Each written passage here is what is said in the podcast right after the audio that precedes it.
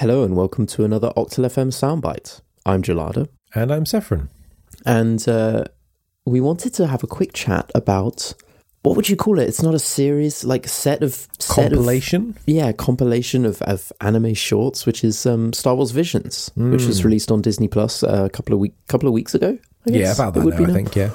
I don't know if we like knew it was coming. I don't know if there was like any. I don't remember there being sort of any hype build up or anything like that. There are how many are there? They're like twelve. Nine. Nine. So there are nine episodes. I've watched a couple. They're very short. They're like Hmm. fifteen. They're you know they're shorts rather than, and they're all separate, right? And they're all. Yeah. Is each one done by a separate studio, or is For the most it- part, yeah. There's yeah, seven yeah. studios, so two of them did two overall. Right, right, right. And like it's interesting because Disney has picked some seriously prestigious, like high profile studios to make mm-hmm. these to make these shorts, right? Oh, absolutely. Like, when you hear Star Wars anime, two things come to mind. One is it's going to just be a very cookie cutter, simple adaptation of the films or something mm-hmm. else, right? Mm. Or you think of something maybe like the Clone Wars, the Rebels TV series, Yeah. which are more traditional Western cartoons Yeah. rather than anime. But and they're fantastic. Don't get me wrong, but they're not anime. But they've managed to not do either of those things, and they've been uh, they've either been very brave or they just didn't really care, right? Because I'm guessing someone at Disney's like I don't know, like research development type of like what could we do next sort of department has basically gone up to their, one of their bosses and going, "We should do this because they're a fan of anime, right?" And they've gone, "Yeah, sure, why not?" And then they've just sort of continued to make like strides and strides with with doing a wonderful job of giving quite a lot of money and almost entirely free reign to seven of the greatest anime studios there are available right now. I mean, Disney are pretty precious about their IP, right? So I would imagine that it was a it was a conscious decision that maybe required a lot of convincing to because I think the the the fact like the point that you said just then like free reign like it feels like the studios got pretty good creative free reign to do mm. what they wanted within mm-hmm. within Star Wars right? Like I think is there all of this canon like yeah, these like yeah, do they all become is. canon I think it's supposed to be because I think anything post whatever the new episode seven was, Mm. like the Force Awakens, or whatever, is all supposed to be canon now, right? After Mm. they wiped away the old, like kind of uh, extended Yeah. universe stuff, yeah because it's, it's we, this is similar to when we talked about Star Wars Squadrons in that.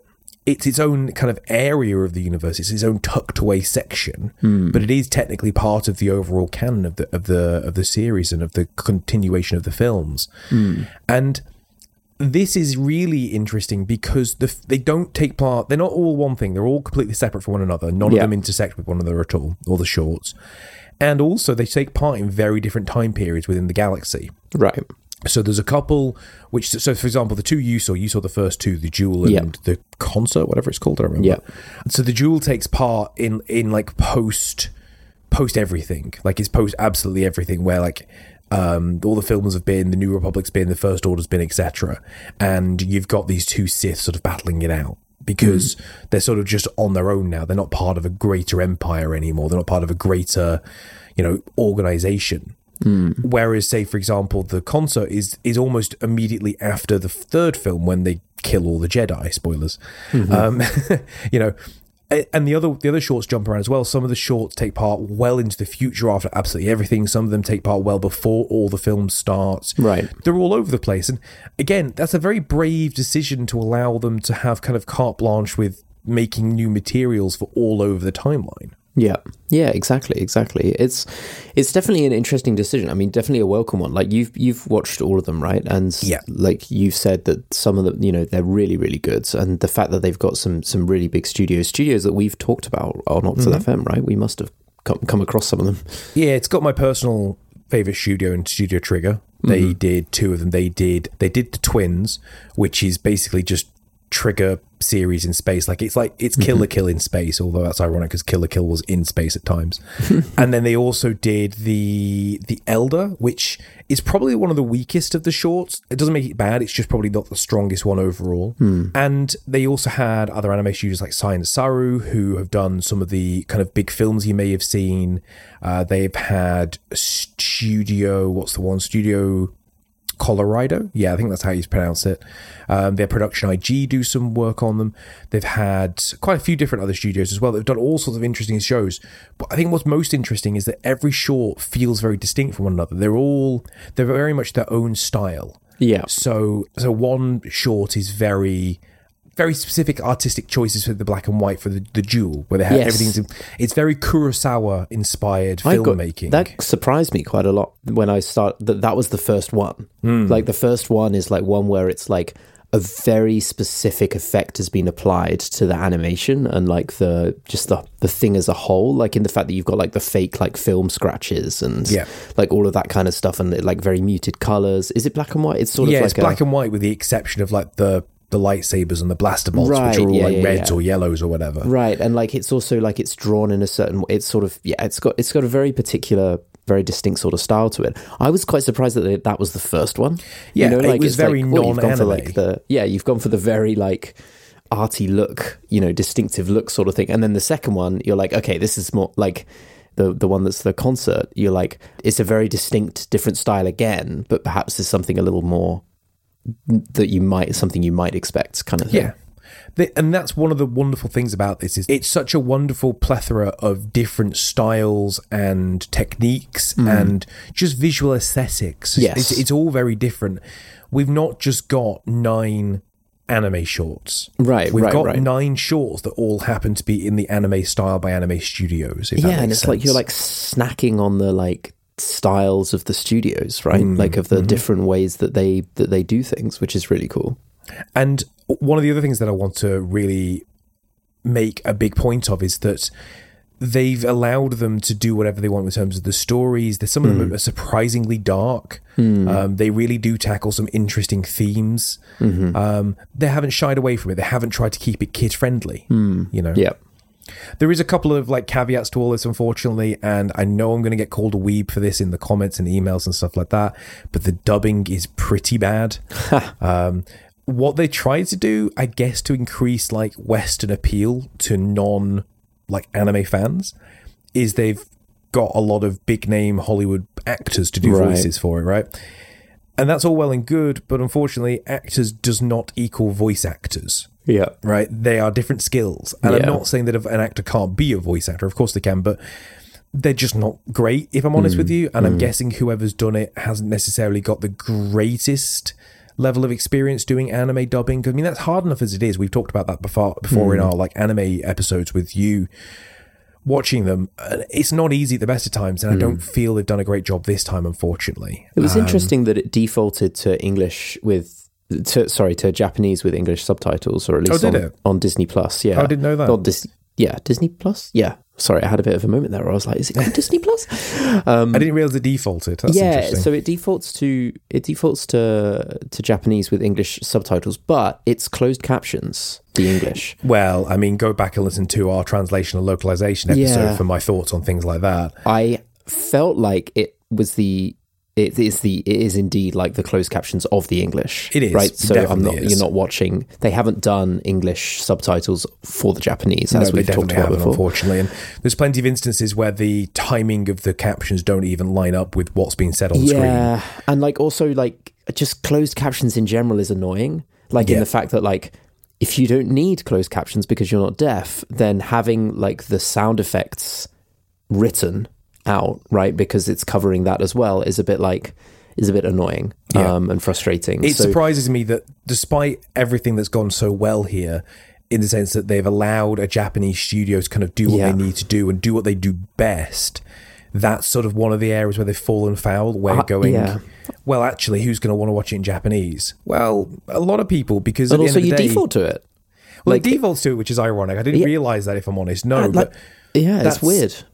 You've also got to take into consideration that these studios that are making the anime know what they're doing, but on the also the voice actors that are doing all this voice acting work in Japanese also know what they're doing because they do it all the time. Yeah. You know, these are trained voice actors for this specific form of media. Yeah. They are going to be better than anything you could give otherwise. Yeah. So use them and then put that forward. But you did put that forward. You defaulted to it. Then Yeah. give us proper subtitling. You know, Yeah. it's, it's such a weird thing to stumble on. Yeah, it is a weird thing to stumble on when you've t- taken this much time and effort. I think the other thing, like the the sort of thing that I wanted to, well, it's this is a question maybe to think about. Is could this only happen because of Disney Plus? Like, is this a product of the fact that we now have like dedicated streaming services for, you know, I guess maybe Disney could release this on Netflix, right? But like, I wonder if they would, right? Because because when you've got your own streaming platform, there is more of an incentive to deliver, you know, varied content that captures new subscribers. Yeah, you sure. know, Who otherwise gonna- wouldn't necessarily be interested, Right, and then this- your anime subscribers jump on board. Yeah, this would have got people subscribing who wouldn't normally subscribe to Disney Plus, but Yeah. are maybe massive anime fans and are like, Yeah. "Oh yeah, okay, I'll subscribe to Disney Plus."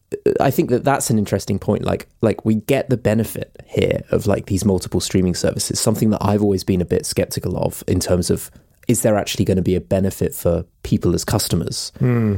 when what it's actually going to mean is you're going to be paying for like multiple services. Like it just feels like a bit of a money grab. But this Yeah. sort of feels like it gives you a reason why that's not necessarily true because I think that developing this kind of content that's a bit more, you know, Experimental. experimental Yeah. is something that you do when you are trying to when you are focused on gaining new subscribers Yeah. which you know Disney wouldn't care about Netflix getting new subscribers right not as much as they care about their own You've got a solid base of subscribers already, so your money revenue is safe. But mm. then, if you want to get more, there's no harm now in experimenting because Yeah. if people don't want to watch this content, they're still paying you money anyway. Yeah, and you probably have to be a bit more experimental because it starts to get harder and harder Yeah. to find those new subscribers that, that otherwise wouldn't subscribe.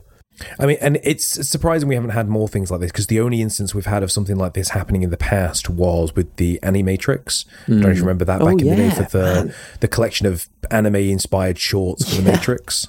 I do remember that. Um, very, really very, very similar idea to this. It, that was a little bit more directly connected to the films that were being released, whereas Star Wars is a little bit more open ended Yeah. about what it can do. Yeah. but a very similar idea. But I'm I'm glad that we've got it because it's a. It, if you don't know anime and you just like Star Wars, you're going to enjoy it because you get to see some really interesting parts of the Star Wars universe that you wouldn't otherwise get to see in the, the more traditional forms of media. Yeah. If you do like your anime, and I'm not the massive Star Wars fan, I think I said that in the Star Wars um, Squadron review we did.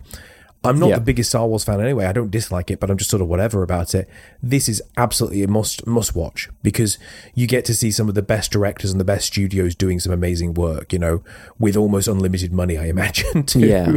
You know, so yeah, you definitely owe it to yourself to see it if that's the regards. But overall, it's just it's worthwhile watching. Just try and watch it in Japanese where possible, um, and hopefully, I'm I'm I'm hoping that they'll fix the subtitling problem because Yeah. it's not going to be hard for them to fix, right? In my No. opinion.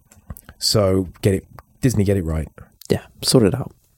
Nice one. well, uh, yeah, go and go and watch Star Wars Visions if you haven't already. Disney, you can send us a check in the in the post. and uh, in the meantime, I've been Gelada. And I've been Saffron. And catch us again for another Octal FM soundbite very soon.